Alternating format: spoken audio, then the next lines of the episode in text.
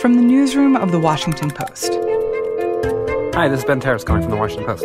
Hi, Jeff. Miss Winfrey, Oprah. Hi there, how are you? It's Lisa Bonos calling for The Post. This is Post Reports. I'm Martine Powers.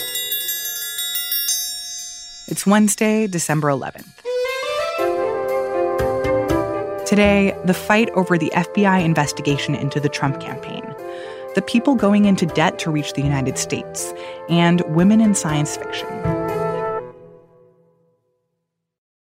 Chairman Graham, Senator Feinstein, members of the committee, thank you for inviting me to testify today. The report that my office. The Justice Department Inspector General Michael Horowitz is testifying. He's the man who leads this internal watchdog office that assessed the FBI's uh, Russia investigation. His office does assessments of high profile things and potential misconduct. The report that my office released this week is the product of a comprehensive and exhaustive review conducted over the past 19 His office, and they're like the Justice Department's internal watchdog, performed an assessment of the FBI's investigation in 2016 into President Trump's campaign and ties with Russia, an assessment to determine whether it was opened properly, whether some steps the FBI took along the way were okay, whether the use of informants were okay. So he's describing to lawmakers what he found. I'm Matt Zapotosky. I'm a national security reporter here at the Washington Post. We determined that the decision to open Crossfire Hurricane was made by the then FBI Counterintelligence Division's Assistant Director, Bill Priestap, and that his decision reflected a consensus reached after multiple days of discussions and meetings among senior FBI officials.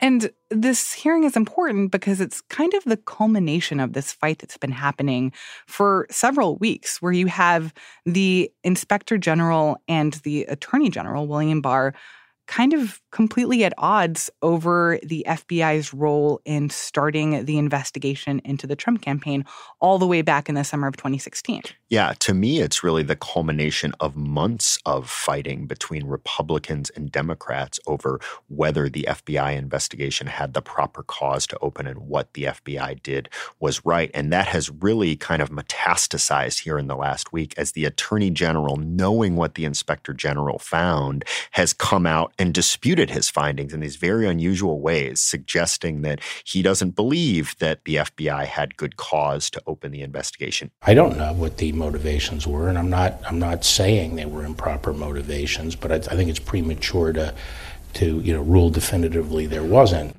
even though the internal watchdog found that they had adequate predicate to open the investigation. You have the attorney general highlighting a lot of serious failures, sort of even going beyond what the inspector general found. So that's why this hearing is so momentous. We're hearing the inspector general. We've got his report, but we're hearing him now describe for the first time his side of, of things and, and what he found. And, um, you know, in the context of the attorney general already coming out and, and having disputed some of that. And so far today, what are the kind of top line things of what he said and how he feels ultimately about the genesis of the of the investigation into the Trump campaign. Today he's largely repeated what he said in his report which was released just 2 days ago. And the top line conclusions are these. One that the FBI had adequate cause to open the Russia investigation. It's a low standard that they have to meet to do that but in Horowitz's view they had adequate cause. Two they followed their policies and procedures when running confidential informants up against the Trump campaign but that he feels those procedures need to be tightened a little bit because the FBI can do this kind of on its own without Justice Department buy in. But three, that there were very significant problems in the applications the FBI made to this secret court to monitor the former Trump campaign advisor, Carter Page. Our review identified significant concerns with how certain aspects of the investigation were conducted and supervised, particularly the FBI's failure to adhere to its own standards of accuracy and completeness when filing applications for Foreign Intelligence Surveillance Act authority, known as FISA. That they omitted key information, that even as they found exculpatory information, they kind of kept that away from the court. In one instance, there was a doctored document that was used as a part of this process. So, number three is there were significant problems once the investigation is open or after the investigation is open and as it proceeds, and they're applying to this secretive court to monitor a former Trump campaign So, this watchdog, what he's saying is basically that he feels relatively positively about the FBI's decision making and starting this investigation,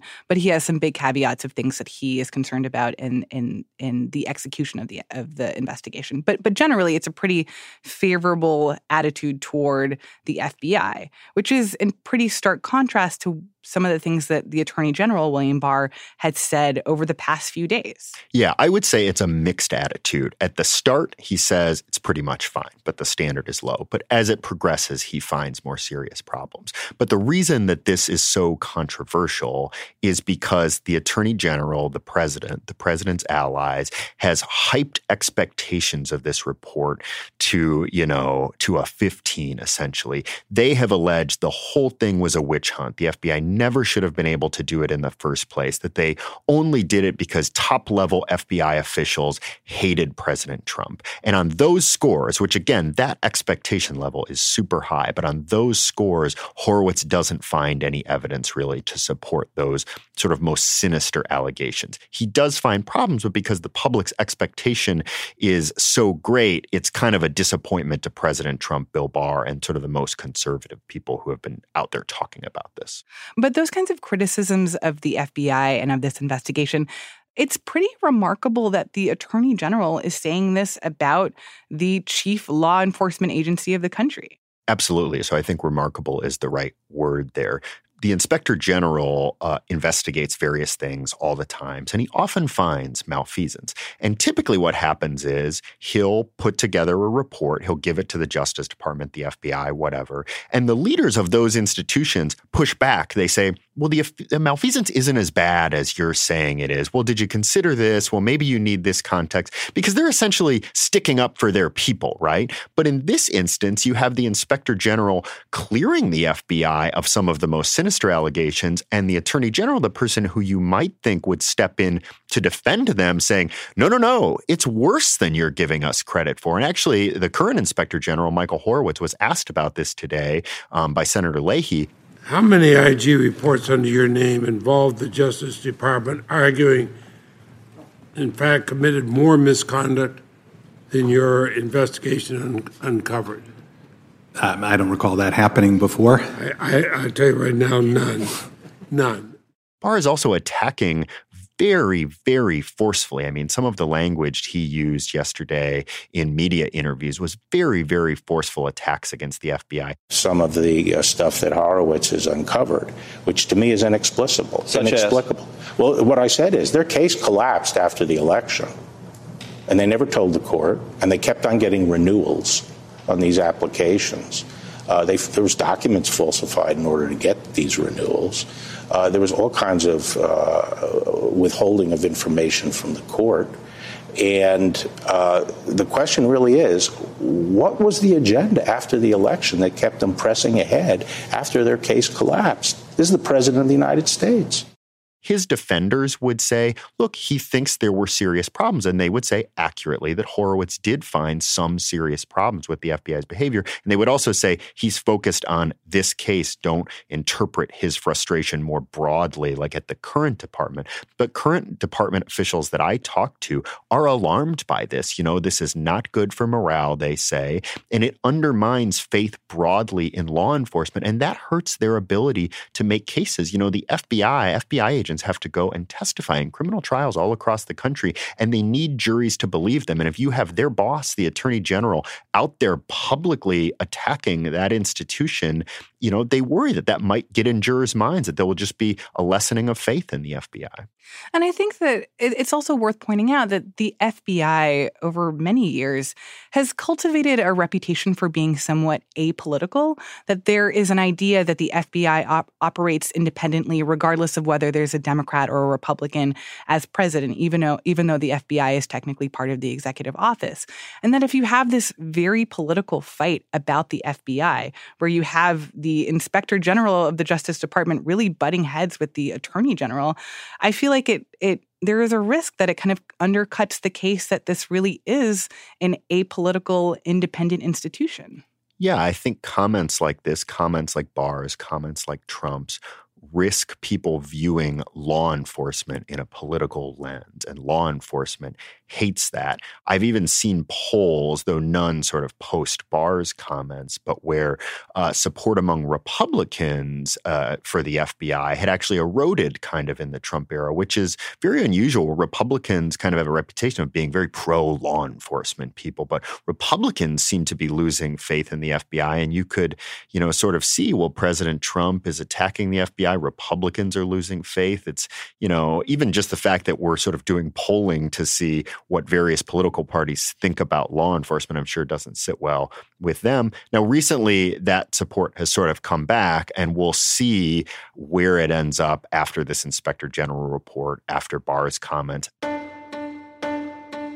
there's an ongoing investigation too that Barr has commissioned very similar to the inspector general, this U.S. attorney in Connecticut called John Durham. So this isn't over. Like the investigators have been investigated and now they're being investigated again. Matt Zapotosky is a national security reporter for The Post.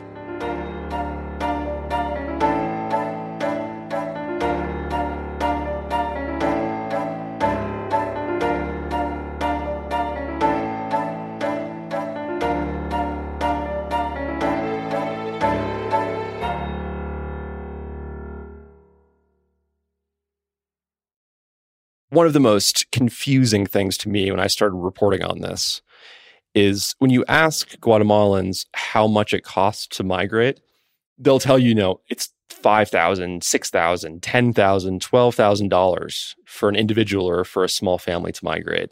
Those are huge numbers for anyone, but especially in rural Guatemala. I mean, those are impossible sums.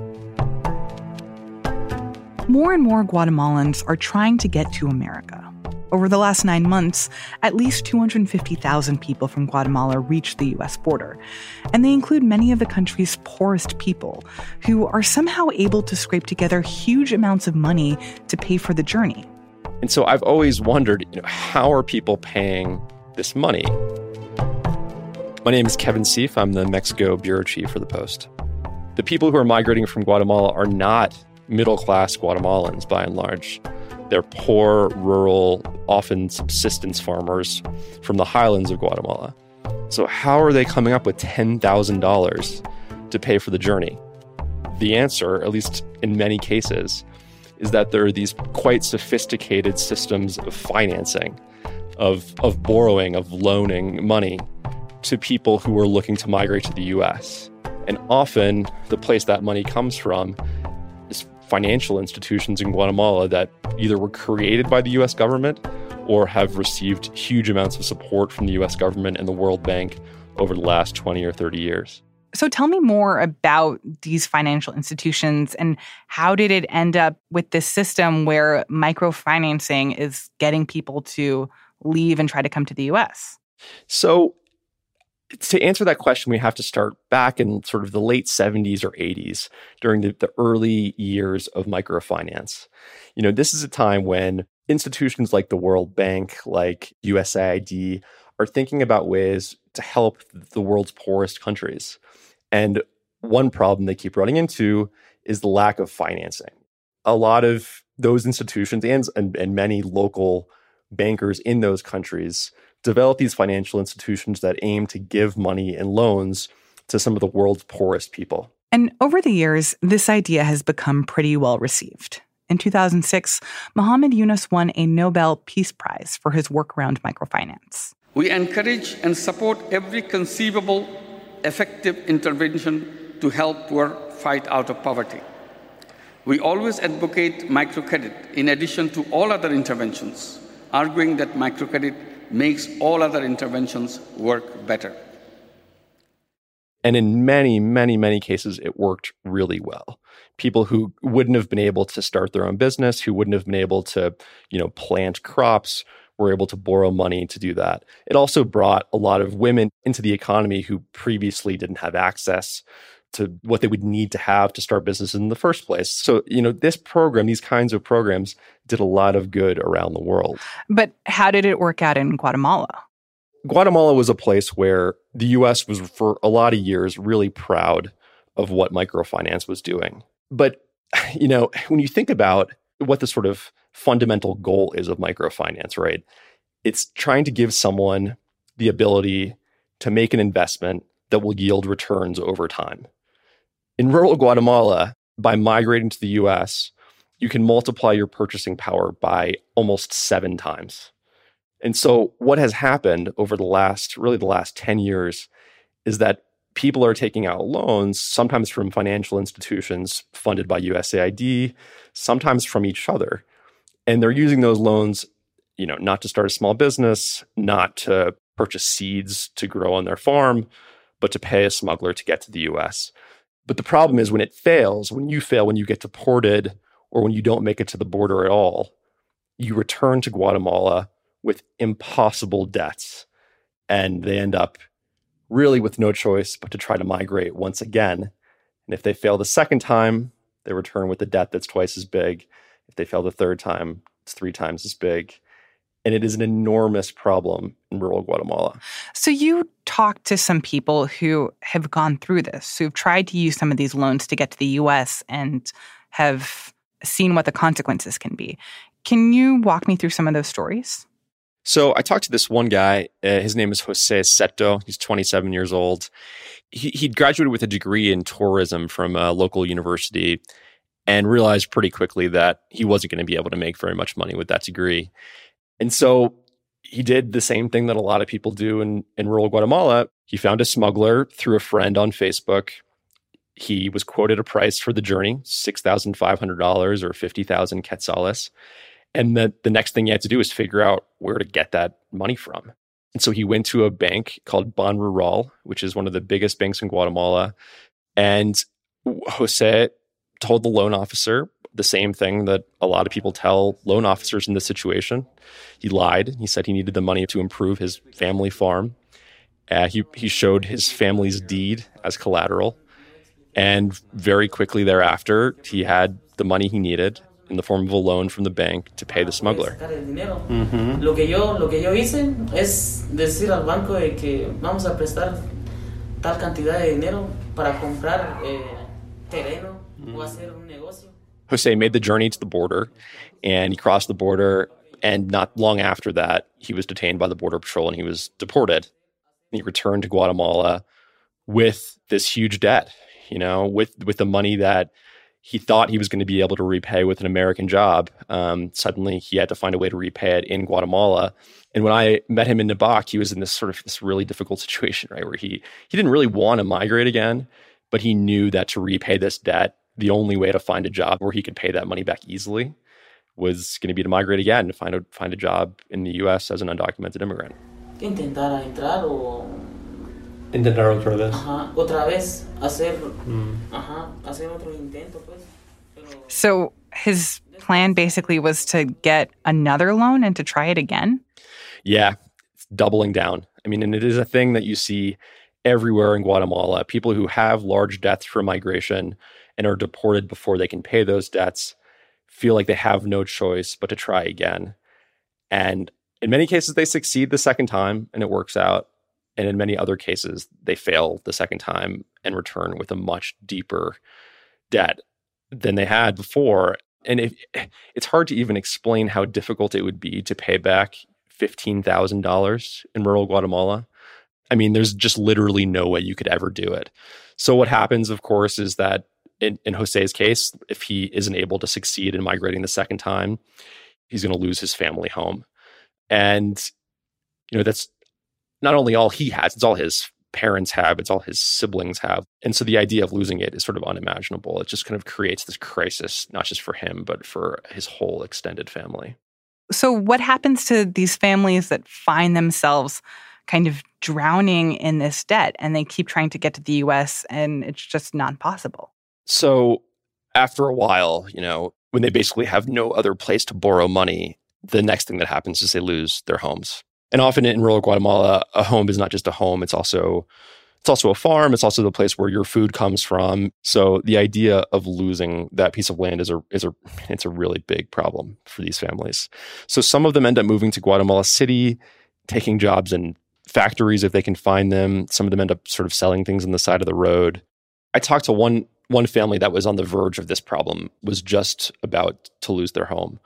This was a family whose son had migrated to the US earlier this year. in large part because he was pushed by the family to migrate because the family needed needed money and they thought, you know, if our son gets a job in the US, he can send some money back to us. And that was sort of the plan. They borrowed several thousand dollars from someone who lived close to them, sent their son with a smuggler, and he ended up dying in Border Patrol custody. Pero ya cuando me llamaron, ya dijeron que le habían quitado las ondas respiratorias, agujas y todo. Y él murió, me dijeron. Yo me sentí triste. Mm. Porque me dijeron que él había muerto. Vaya, pero gracias a Dios. Really, right after the body came back, the boy was buried. The family got a call from the person who had loaned them the money saying, basically, I'm sorry about your son, but you're still on the hook for this money. And when I visited them about a month ago or a couple of months ago, they basically had come to terms with the fact that they were going to lose their home. And I asked the father of this boy what the family's plan was. And he basically said, you know, I, I drove around and I, I found a plot of land where I think we can kind of put up a tent and, you know, maybe we'll just stay there for a while. Um, and this is a big family with lots of kids. Um, so the idea that they're going to like kind of basically sleep outside is sort of hard for the the parents to to imagine. But you know that's that's that's what happens in this case, right? Where there's there's this huge accruing debt and no ability to pay it back, and so it leads to just absolute desperation. So then, what is the solution here? Because it seems like the system itself isn't doing what it was intended to do. Basically, in these small towns in rural Guatemala, a lot of the loan officers sort of shrug when people tell them that the money's going to, you know, the money's going to go to a farm or it's going to go to a family business, they know it's going to go to fund migration. And they still give the loans.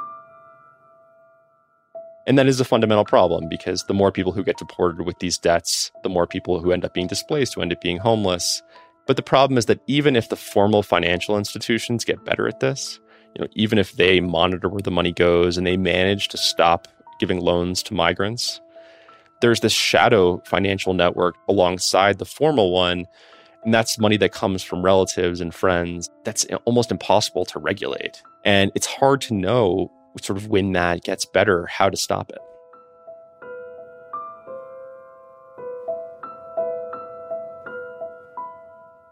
Kevin Sieff is the Post's Mexico bureau chief. U.S. officials say that they stopped supporting direct lending microfinance programs in Guatemala more than 10 years ago. They say that the U.S. helped build significant financial institutions that have grown the country's economy, but those institutions are responsible for vetting their own clients. Migration from Guatemala over the last month has decreased, in part because word has gotten back to Guatemalans that it's become much more difficult to cross the border into the U.S. Kevin says that that may start to taper this whole system as people realize that it's not as profitable as it once was to take this risk.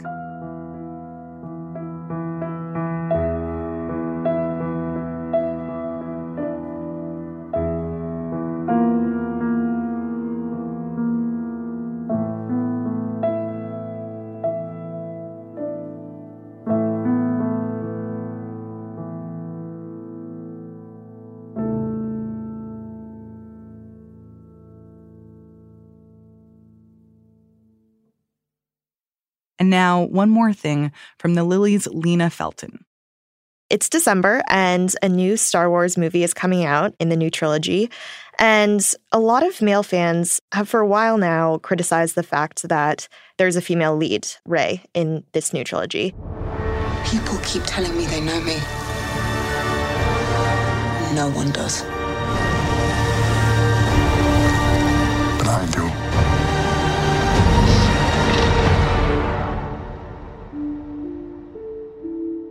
You know, a year ago, Kelly Marie Tran, who is an actress and a woman of color um, who plays Rose Tico in the movies, was actually chased off of social media because male fans were being so terrible online.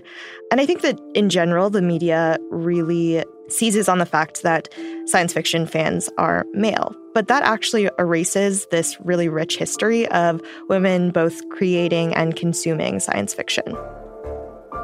The funny thing is is that women have actually been writing stories using science fiction even before the genre really existed, and actually exploring gender and sexuality in these stories. So you go back to the 10th century in Japan, and there's this folk tale about a princess coming down from the moon and rejecting the emperor's hand in marriage because she wants to take care of her own people.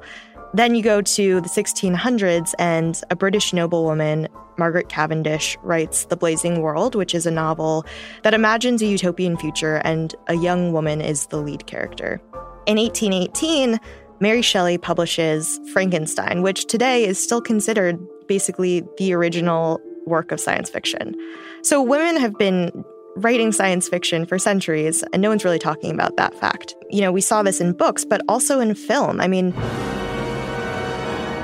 Fritz Lang's 1927 film Metropolis, which explores this utopian future, actually featured women as the stars of it. Um, they were both the heroes and the villains in that film, which is considered basically one of the first science fiction films. And, you know, at the same time this movie was coming out, women were still fighting for basic equal rights. They were still fighting for the right to vote in many countries. So that brings us to sort of the 60s and the 70s and the women's liberation movement. A lot of experts cite Space, Star Trek as being the force to bring feminism into homes and to sort of share it with the masses. So I spoke with Rochelle Roos, who um, who's a 51 year old mother living in Louisiana, and she says that some of her earliest childhood memories are actually watching Star Trek with her father in the 1970s. I remember sitting with him in his chair, and we would watch it together. And it, he always knew that I was interested in science and science fiction. And I just became a fan of it watching it in reruns with him. She loved this show because it basically represented this more moral world. Mr. Spock, I haven't done anything like this in years. If it isn't done just right, I could blow the entire communication system. It's very delicate work, sir. I can think of no one better equipped to handle it, Miss Uhura. Please proceed. You know, people of different species were working together for a better future. And she especially loved the fact that she could see women as commanders. It was unlike anything else. You would actually see women were doing actual things that men were doing. They were in command. It, it wasn't someone like they were secretaries or getting someone coffee. In one particular episode, the Romulan commander, she's a woman and I remember watching that and seeing, oh, their commander is a woman. This is extraordinary. It's something you never saw before. I think that science fiction represents such a good medium to explore gender and sexuality and equality because we're basically a few steps removed from reality. Sci fi suspends disbelief for a second so that you can step back and imagine worlds in which traditional bounds of gender just simply don't exist. So for women, this has actually allowed them to imagine these things when they're fighting for basic rights and they're still imagining them today because there's still work to be done. When you see something like that, it it's like, well, well, I can do that too, so I shouldn't be afraid because I'm just as good as anyone else. So I think that when you know, movies, big blockbuster sci fi films come out, it's important to interrogate the ways in which they deal with gender because they have the ability to sort of say, this is what we hope the world looks like.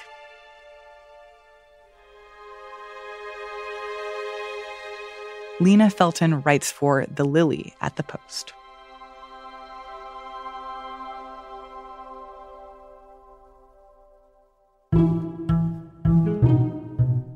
That's it for today's show. Thanks for listening. And check out our website for our episode archive. You can go back and catch up on recent stories, like Monday's special episode about new groundbreaking documents and audio recordings obtained by the Post on the state of the war in Afghanistan. Check it out at postreports.com. I'm Martine Powers. We'll be back tomorrow with more stories from the Washington Post.